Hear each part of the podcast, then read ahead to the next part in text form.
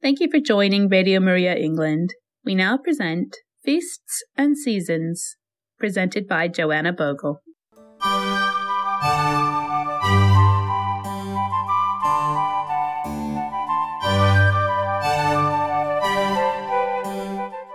Hello, it's Joanna Bogle, and it's time for Feasts and Seasons.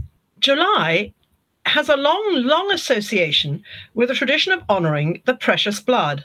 And I only discovered quite recently that there's an extraordinarily poignant link, especially for Britain. The precious blood of our Saviour was shed for our salvation. One of the most terrible, tragic days in the history of the British Army was July the 1st, the old feast of the most precious blood. It was the first day of the Battle of the Somme. And I only discovered that in 2016 because it was the 100th anniversary. And I discovered it in particular because I was and am involved with the Church of the Most Precious Blood in London, standing by London Bridge. Like so many of our churches, it has a large war memorial with far too many names on it. And a great many of the men who served in local regiments, notably the East Surreys, in that corner of southeast London, at that time a very poor area, fought in the Battle of the Somme. When we look at the dates on which they were killed, a good many were killed in July 1916. Truly, July the 1st, 1916, precious blood really was shed. Men who came from very humble homes and often left behind widows and children who were going to live in poverty and face great hardship in the years to come. And they also left behind, in some cases, not yet wives, but sweethearts, fiancées, women who would perhaps never marry, and who in the 20s and 30s also faced financial hardship, caring for themselves, but often also having to fund elderly parents because a brother had been lost so the first day of the Battle of the Somme for Britain was particularly poignant, and the fact that it fell on the feast of the most precious blood has an extraordinary poignancy about it. Some 60,000 British and Empire casualties were noted on that day, July the 1st, for very little territory gained. And of those, an enormous number were killed. The casualties, that's wounded and dead, was something like 60,000. And of those, some 9,000, 10,000 were killed. It all began at 7:30 a.m. They had to go over the top and across no man's land to the German trenches. It wasn't pointless. They had a goal they were meant to achieve and so on. But many of them did not achieve the objectives because the German barbed wire had not been dismantled and a massive bombardment for a week beforehand which killed so many German soldiers, hadn't broken their line.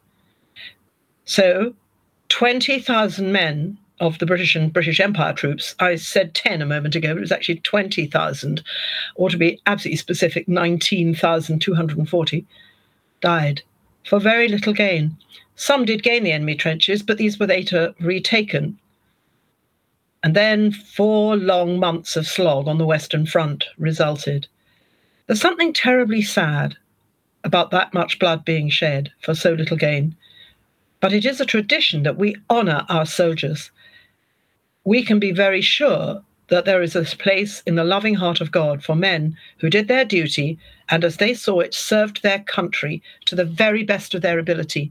There is nothing nobler than laying down your life, protecting those at home, caring for their wives and children, believing very deeply that Britain required this sacrifice, well, God has a place in his heart for men who do that. And we, you and I, even now, a hundred and something years later, we should love our country, pray for our country, work to make sure it's a good, happy, and decent place where proper values are celebrated and honoured, where children are brought up to respect and love the best, the best of our country's traditions and where we are united in neighbourliness and good fellowship and kindness to one another across barriers of race and class and so on. Let's remember the blood that was shed at the Battle of the Somme all those years ago. The Catholic calendar has many riches. great feasts, old traditions like the one I've mentioned about July being the month of the precious blood, and lesser known saints. Have you ever heard of Our Lady of Aberdeen? It's her memorial this coming week. It's quite simple, really. It's a post Reformation tradition in Scotland of praying to Our Lady of Aberdeen in order that the tragic rifts of the Reformation be healed. Our Lady of Aberdeen, yes, she has her statue in Aberdeen and elsewhere in Scotland too, but particularly in St Mary's Cathedral in Huntly Street. And it's all based on a French statue of Notre Dame du Bon Succès, a devotion also honoured in Canada, Our Lady of Good Success. So find out about Our Lady of Aberdeen, Our Lady of Good Success, and you will find all sorts of references to her across the northeast of Scotland.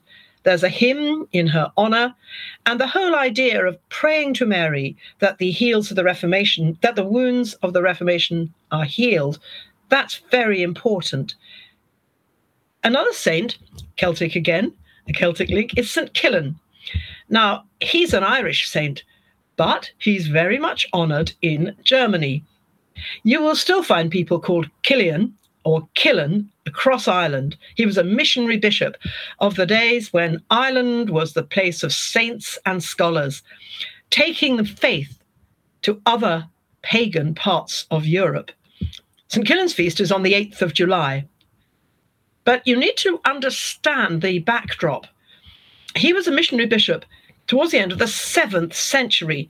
Now, by that time, the Roman Empire is long dead, and the process really is beginning of converting people who are outside that empire's boundaries and who had never, and, and thus who had never received the faith. There were Saxon saints who did that. Think of Boniface from Crediton in Devon. And above all, there were also Celtic ones. Uh, St. Kilian is really quite well described. The idea that, uh, oh, it's far away and long ago and we know little, oh, no, that's not the case. There are, in fact, a number of serious biographies of him. People could read and write, and then, as now, they honoured their missionaries, prayed for them, and thought about them when they were far from home, and then, on receiving news about them, rejoiced in their successes and were sorrow full of sorrow when they were martyred. And yes, St. Kilian was martyred. According to the story, he himself was born of noble parents. He actually met his death after doing so much work in the German speaking lands in what was then really described as Franconia, the Frankish area, Würzburg, we would really say today. And he succeeded in a great many converts, but not the Queen she was she hated him. She was very much opposed to him. She had not converted. And this was because she was not correctly married. The king or rather the duke we might say king the local ruler the duke had in effect violated the law of the church and that of sacred scripture. He married his brother's widow. And it was she who, when Kilian denounced the king for living that way and said that they should live separately, live as brother and sister, uh, she arranged for Kilian's murder, and he was preaching. And when he was uh, finished preaching in public in the main square in Würzburg, uh, she had his head chopped off. It was a great public, horrific martyrdom. And it was while the Duke was away. It was her soldiers who did this, this deed. So he is honored as a martyr and as a missionary. That point about his brother's widow is interesting. Those of us who are Historians know that this was an issue for Henry VIII, who had similarly married his brother's widow, but had sought the permission of the church to do so and was given it because his brother's widow, Catherine of Aragon, was not properly married to his brother. They'd been betrothed as boy and girl, but had never lived together as man and wife. And so a dispensation was granted. I only mention that because it's important to understand that the church's rulings are not random. There is a consistency. And the issue for which St. Kilian died was an important one. Henry should have remained married to Catherine. He was legitimately married to her, and he put her aside to marry his mistress, Anne Boleyn. He had sought proper permission to marry her precisely because it was recognized that you should not, in the ordinary way, marry your brother's widow. But under some circumstances, you can get permission to do that. The church cherishes family bonds. When we marry, we acquire a whole new set of relatives. I am fortunate in possessing two splendid brothers in law who married and have children of their own. They are, in a very important sense, my brothers and my relationship to them is brotherly. There can never be any question of it being anything other than that. It's very, very important that we understand the bonds within the family life as sacred in the 7th century, in the 16th century, and today. Well, St. Kilian has been venerated for centuries in Ireland, and yes, of course, was also is also venerated in Würzburg in the area to which he was missionary it's very important actually that we understand that Ireland sent missionaries overseas, not as in the more recent past to Africa and to China, although there are very heroic, heroic stories there. There are Chinese Catholics today who owe their faith to Irish missionaries in the 19th and early 20th centuries. But Ireland also sent missionaries across to England, across to Scotland, and across to Germany. That's a heritage which Irish people cherish and should teach their children about. Today, Germany, England, Scotland, Wales, Ireland are themselves effectively mission territory. We have been fortunate to receive a good many good priests from Africa. In one sense, it's rather splendid the church is a big family. We all share and share alike. And now we are receiving missionaries and badly needed ones from countries which not so very long ago were given the faith by Irish and British missionaries. So that's good. But there's also something poignant about it. St. Kilian was a missionary bishop to pagans. Today, we in a country that has been Christian for so long receive missionaries from countries that are much more recently Christian. We have to be re evangelized. It's not a first evangelization, it's something that the church hasn't really seen before in this way a new evangelization. It's a wonderful thing that we have saints and heroes that we can look to for courage and example. And we should pray to St. Kilian to help us all in the new evangelization because he played such a major part, and with his blood, in the old. In the celebration of feasts and seasons, I always like pointing out lovely customs and traditions. But some things are too solemn for that. There's no way we're going to have a jolly cake to mark the Battle of the Somme. And a martyrdom, too, sometimes has its own traditions, but sometimes is simply something you honour you tell the story of the saint and you talk about the, their achievements. Have a lovely feast day on the Feast of St. Kilian. Invoke Our Lady of Aberdeen for a great revival of the church in Scotland. Pray for the church in Ireland, in England and Wales, in Scotland, and in Germany, and enjoy St. Kilian's feast day.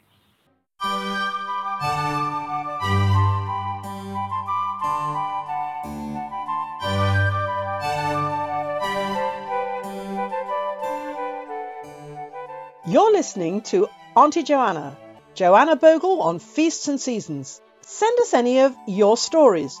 Tell us how you celebrate the feasts and seasons of the church's year. Any family traditions? What do you do, make, eat, and sing for the different feasts of the year? What will you be doing for the feasts that are coming up? Send us your stories at info at radiomariaengland.uk. Música